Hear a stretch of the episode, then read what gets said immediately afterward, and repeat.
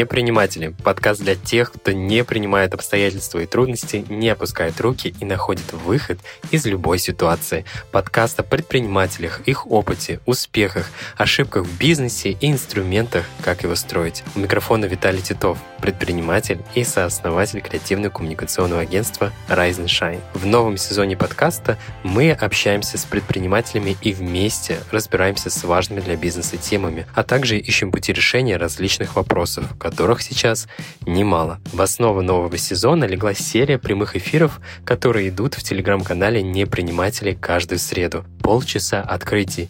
Такое название получили эфиры, Именно за это время предприниматели делятся самой актуальной и полезной информацией, рассказывают, как сегодня адаптироваться к изменениям и отвечают на вопросы слушателей. Подкаст выходит при поддержке Банка Открытия, который представляет комплексное обслуживание компаний малого и среднего бизнеса на основе современных цифровых технологий. Услуги для предпринимателей на выгодных условиях. Открытие. Банк для бизнеса. open.ru Сегодня мы поговорим о стрессоустойчивости. Как не поддаваться панике и поддерживать команду в непростой период для бизнеса? Как грамотно и этично говорить с сотрудниками о сложностях и укрепить командный дух? Почему важно разработать поэтапный план и придерживаться его даже тогда, когда планирование кажется бессмысленным? Своим опытом с нами поделится сооснователь и генеральный директор коммуникационного агентства САЛА Александр Кукса. Его советы мы услышим совсем скоро. А в финале я озвучу вопросы от наших слушателей, которые участвовали в прямом эфире. Итак, начинаем наши полчаса открытий. Я и работал и в найме, и у меня было и есть несколько бизнесов, и на самом деле вспомнить есть чего. И когда я работал в начале своей карьеры в строительной компании у нас падал экскаватор на железную дорогу, перекрывая Транссибирскую магистраль. У меня умирал сотрудник на работе, не говоря уже о том, что постоянно прилетают экономические кризис. Сложившаяся ситуация, она, в общем-то, не предполагает какому-то оптимизму, но я всегда стараюсь находить какие-то положительные стороны в том, что происходит. И поделюсь с вами сейчас а, мыслями на, на тему, как, во-первых, успокоиться самому, как предприниматель должен совладать с собой в таких вот сложных жизненных ситуациях, и почему он должен это сделать прежде всего сам, и как это потом, вот эту вот уверенность донести сотрудникам. Предприниматели – это люди, которые э, должны быть э, максимально толерантны к риску. То есть риск и умение работать в ситуациях неопределенности, в ситуациях недостаточной информации – это то, с чем они фактически сталкиваются каждый день. И это то, к чему э, нужно быть готовым. И когда случаются большие кризисы, когда происходят вот такие вещи, которые происходили, там, коронавирус, этого никто не ждет. И всегда кажется, что это все не вовремя, это все вот почему это случилось именно со мной, но так получается, что это просто называется такая штука жизнь. Все всегда происходит не вовремя. Вы попадаете в ДТП, кажется, что происходит не вовремя. Вы подвернули ногу, кажется, что происходит не вовремя. Поэтому а, очень важно для предпринимателя пройти э, все стадии, которые, знаете, есть там отрицание, гнев, торг и депрессию, сразу перейти на стадии принятия. Вот этот скилл людям, которые занимаются бизнесом, очень важно развивать. Что я под этим подразумеваю? Вы не должны э, пытаться жить какими-то вещами из прошлого и тешить себя иллюзией, что вот сейчас еще чуть-чуть и все наладится. Просто примите, что вот то событие, которое сейчас для вас, то, которое сейчас случилось, это ваша новая точка ноль. Считайте, что у вас нет какого-то бэкграунда сзади, вам не на что опереться, и вы не понимаете, как будет развиваться ситуация дальше. И нужно а, составить план. Худшее, что можно сделать в этой ситуации, это пойти в крайность. Первая крайность – это не делать ничего. То есть, ну, что-то произошло, давайте закроем глаза, представим, что ситуация сама рассосется. Нет, она не рассосется. Вы должны будете что-то сделать.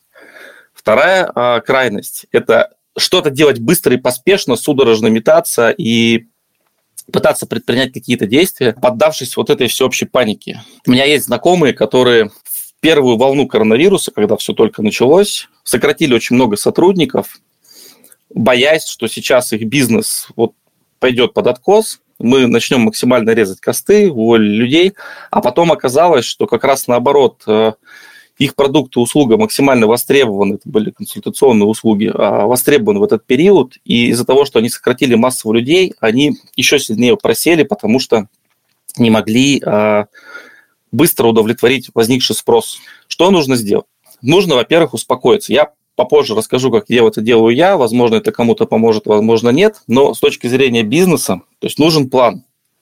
Любой план. То есть даже если ваш план будет э, не самым удачным, даже если он будет не идеальным, отсутствие плана всегда хуже, чем наличие этого плана. Поэтому повторюсь, мы принимаем новую реальность как данность. Мы не пытаемся себя успокоить, что вот сейчас денек, другой, третий, все вернется как прежде, вернутся клиенты, вернутся обороты, вернутся какие-то классные штуки. Нет, все, мы в новой точке ноль. Мы начинаем строить новый план. Как бы это, может быть, не банально для кого-то позвучало, действительно нужно готовить три сценария.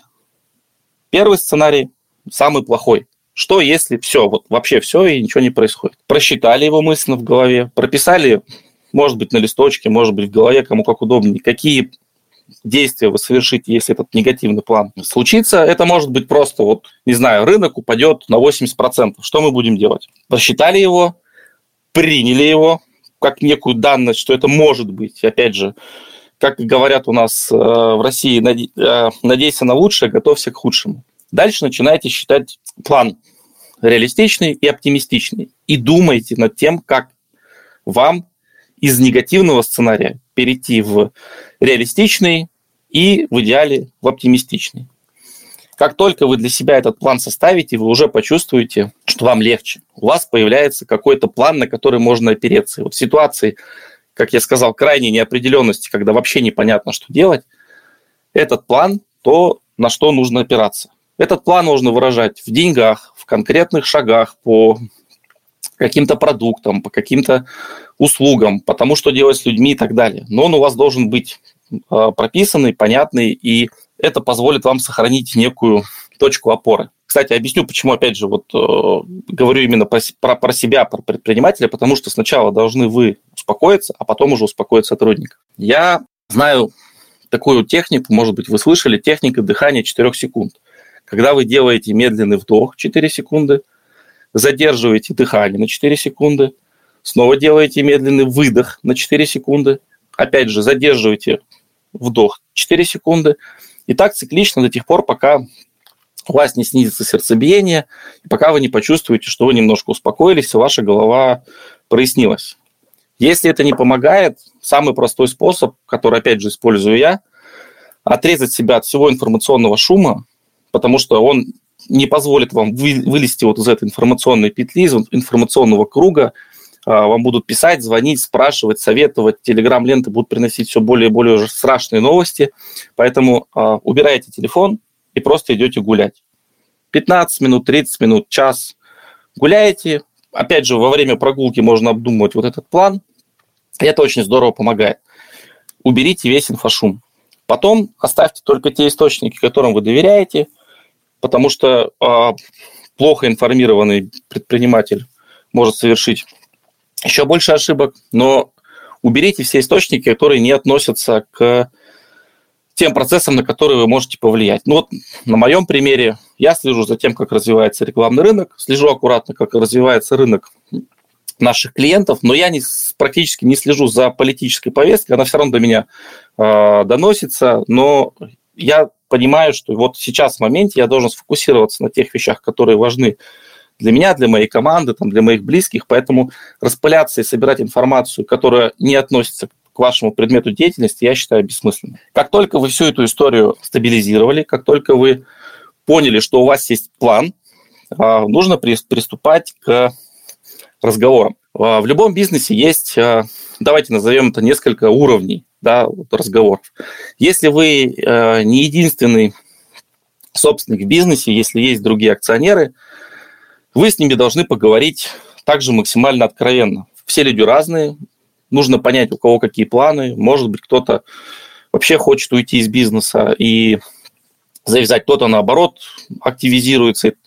И это тоже нужно проговорить. То есть первый максимально честный разговор должен быть с другими акционерами. Вы несете основные риски. Согласовать план, который у вас есть в голове, друг с другом для того, чтобы потом это не превратилось в какой-то, ну, не очень понятный вопрос, который может возникнуть в любой момент. После того, как вы все это проговорили, договорились, обсудили, нужно обязательно поговорить с командой. Причем вот э, этап от самоуспокоения, разработки плана и до разговора с командой, а, срок этого разговора не должен превышать суток. Объясню почему. Потому что те ребята, та команда, которая работает на вас, она находится в еще более стрессовом состоянии.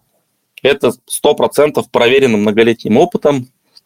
Если вам кажется, что у вас э, очень сильные, классные ребята, это действительно так, но в любой стрессовой ситуации они находятся в еще большей неопределенности, чем вы, потому что э, вы, как предприниматели, понимаете, что все зависит от вас, а ваши сотрудники считают вас ну, может быть, это немножко прозвучит хвастливо, но это правда. Я когда с многими ребятами разговаривал, из старых мест работы, и текущим, они считают, что руководство знает точно, что делать. И вот эту уверенность ни в коем случае нельзя убирать, потому что разрушится вообще все. Если вы с ними не поговорите, они сами придумают, как будет развиваться ситуация, сами себя э, в каком-то смысле загонят э, в панический угол, будут думать, что именно его завтра уволят, именно нашу компанию завтра закроют, именно а, все самые страшные беды посыпятся именно на нас, поэтому очень многие в этот момент сильно меняются в поведении, они начинают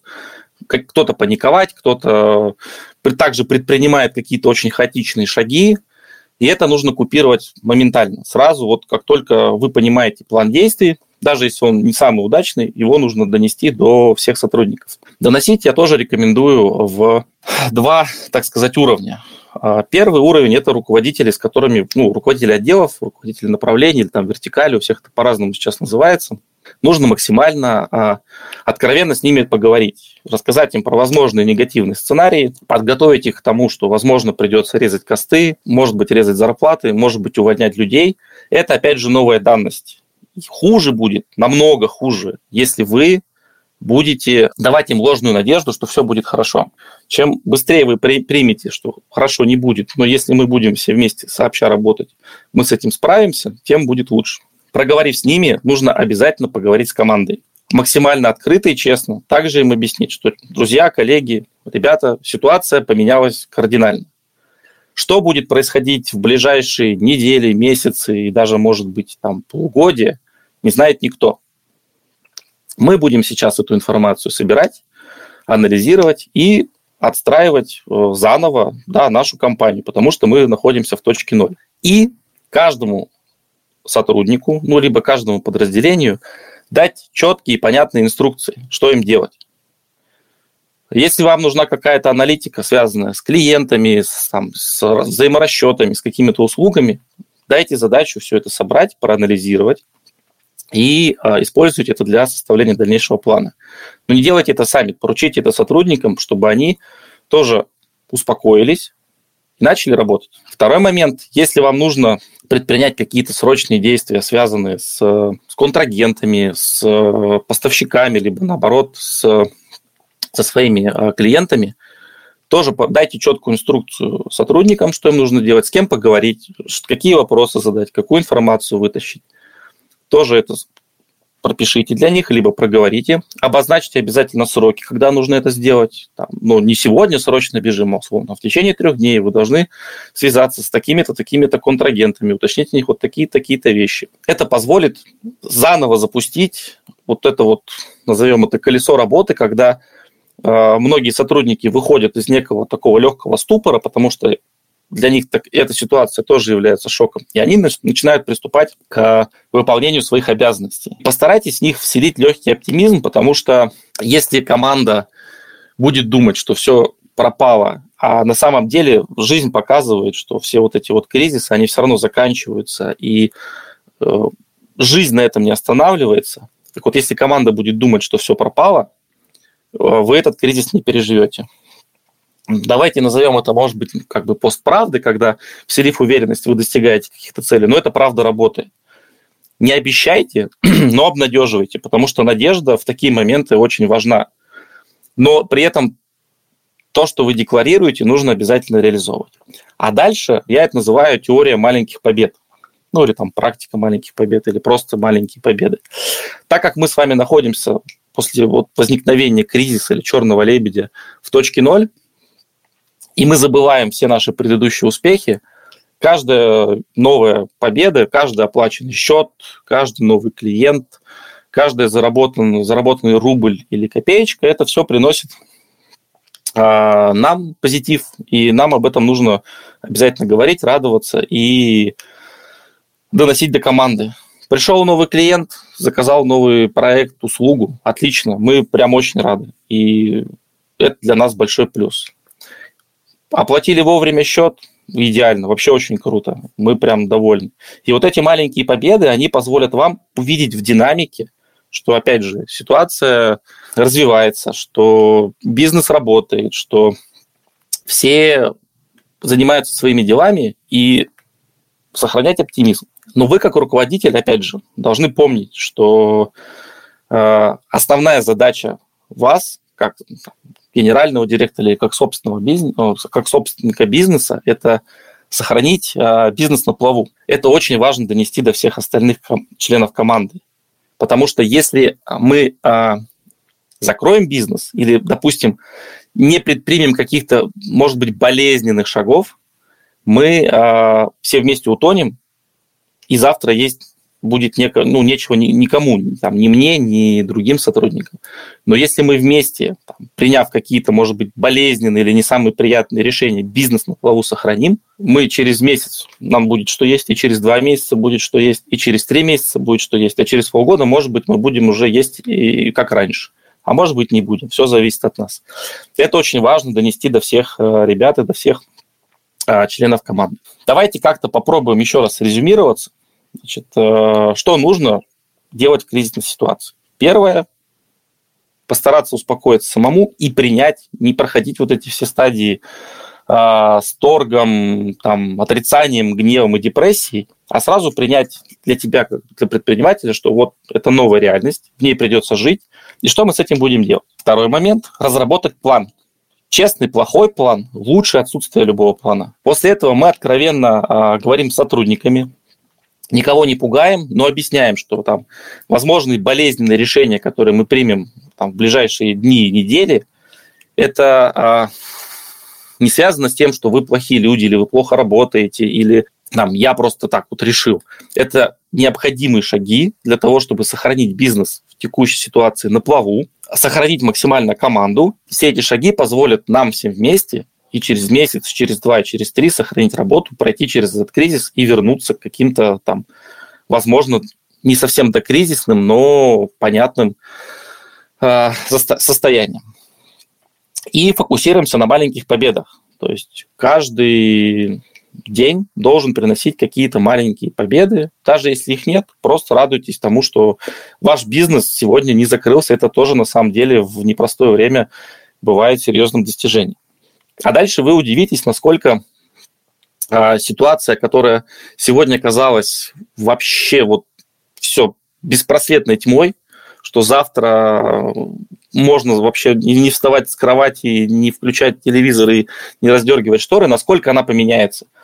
Вы удивитесь, что, опять же, как это банально не звучит, что кто-то в кризис падает, а кто-то начинает прирастать. И вот там спустя некоторое время я это очень хорошо вижу, что часть бизнесов, которые э, в докризисные времена там не могли нормально и быстро расти, сейчас растут, потому что освобождаются какие-то ниши, появляются какие-то возможности. И в конечном итоге, спустя там 5, 6, 7 лет, с улыбкой будете вспоминать, как я вспоминаю все предыдущие кризисы, когда казалось, что жизнь закончилась. Не хочется вот эту вот банальную фразу говорить о том, что кризис – это время возможностей, можно там заново все. Я на самом деле каждый кризис вижу как... И это очень меня дико радует. Я всегда стараюсь вот в любых ситуациях находить э, положительные стороны. Меня очень радует, как многие люди э, в кризис, вот те сотрудники, с которыми ты работаешь, преображаются и становятся гораздо лучше. И это вот то, за что, наверное, не хотелось бы там чтобы кризисы случались, но это то, чем они ценны, потому что люди, от которых ты вот в обычное время не ждешь ничего особенного, ты видишь, как они в кризисное время становятся просто какими-то нереально крутыми э, специалистами, управленцами, и это всегда очень здорово вдохновляет. Александр рассказал, почему план так необходим даже в турбулентное время, и как руководителя собраться силами, начать с себя и сохранять спокойствие, чтобы подать пример своей команде и находиться в ресурсном состоянии. Развитие своего дела тоже требует много вложений, не только эмоциональных, но и финансовых. Но можно экономить на сервисах для бизнеса, чтобы у вас не уходила половина выручки на бухгалтерию, продвижение, CRM и другие сервисы Банк Открытия подготовил бонусы от партнеров.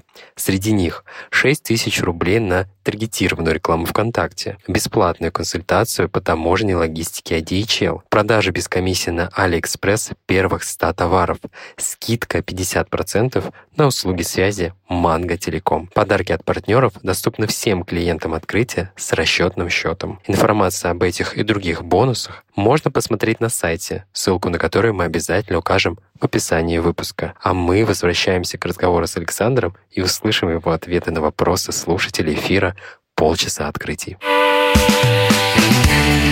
А если бизнес а, молодой, а как он может подготовиться к кризису? Вообще, возможно ли это сделать, когда у тебя еще недостаточно накопленных ресурсов? Как мне кажется, опять же, с высоты прожитых лет, а, большому бизнесу зачастую тяжелее проходить вот такие кризисы с точки зрения потерь, потому что он более инертен, у него больше ответственности, у него больше людей, а малый бизнес э, это вот э, тот момент, когда вы проходите серьезные испытания на прочность и как раз понимаете, вот вы предприниматель или вы просто хотели попробовать. И а, малому бизнесу и большому бизнесу подготовиться к таким кризисам практически нереально. В любой кризис мы начинаем а, перестраивать самолет, который находится в полете. И фактически вам нужно просто уметь это делать. То есть если вы а, зашли на какой-то рынок, случился кризис, и вы молодая команда, и у вас ничего не получается, просто перестраивайте самолет на лету. У вас для этого есть больше возможностей, нежели если бы вы были крупным бизнесом. А нужно ли открывать сейчас свой бизнес? И вообще подходящий ли это момент? А здесь э, нет э, неподходящих моментов. Это, наверное, как э, с рождением детей. То есть все моменты хороши. Если вы понимаете, чем вы будете заниматься, если вы чувствуете в себе силы, конечно, открывайте.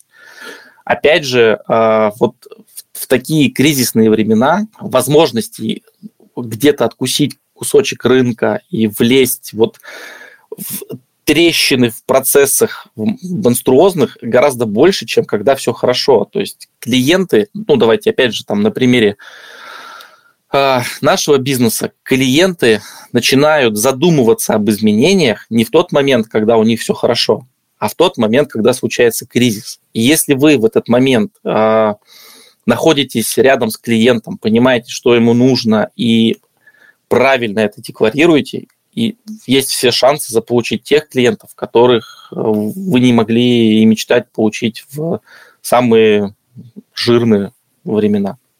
Поэтому да, время всегда подходящее. Самое главное просто четко давать себе а, отчет, зачем вы это делаете и что вы будете делать. Э, я хотел спросить, мы говорили про э, наличие плана и придумывание плана э, быстро. И а вот как перейти как раз, как ускорить стадию принятия, ну то есть перейти вот эти все стадии отрицания, гнева э, и перейти к стадии принятия быстро. Есть ли какой-то способ? Я когда-то давно вообще понял, что стабильности нет. Стабильности нет нигде. Стабильности нет э, в найме, стабильности нет в бизнесе. Ну, то есть Стабильность – это иллюзия, и как только у меня это понимание пришло, мне стало жить гораздо проще. Сейчас моя задача подумать, как действовать в текущей ситуации и как из этой ситуации выходить. Хочешь там порефлексировать, поностальгировать, поплакаться? Окей, но не сегодня. Давай там через недельку, через две выдохнем, подумаем о том, как все было замечательно в прошлом, как все было здорово, сядем там, поговорим. Сейчас фокусируйся на том, что нужно делать с твоим бизнесом, с твоими людьми. Прийти в момент здесь сейчас, да, это важно для принятия решений. В ситуации такой э, полной неопределенности могут ли, может ли помочь как инструмент э, такие быстрые чекапы? То есть если в ситуации какой более-менее стабильной, можно делать долгосрочные прогнозы. А в ситуации неопределенности, а, как часто нужно собираться, чтобы э, сделать статус-чеки, чтобы понять, что происходит, особенно когда все вокруг меняется очень быстро. Здесь, наверное, надо соблюдать тоже некую градацию. Опять же, могу на личном примере. Важным инструментом а, здоровья а, бизнеса является ну, некий финансовый показатель. Вот действительно, когда все более-менее стабильно, мы а, там, финансовые показатели компании сверяли, ну, может быть, раз в месяц, да, мы там подводили некий итог, смотрели там денежный поток, все это оценивали. Сейчас мы перешли, ну, фактически на ежедневную сверку, да, то есть мы каждый день, опять же, потому что должны быть маленькие победы, мы каждый день смотрим входящий поток денег, исходящий поток денег, его внимательно анализируем.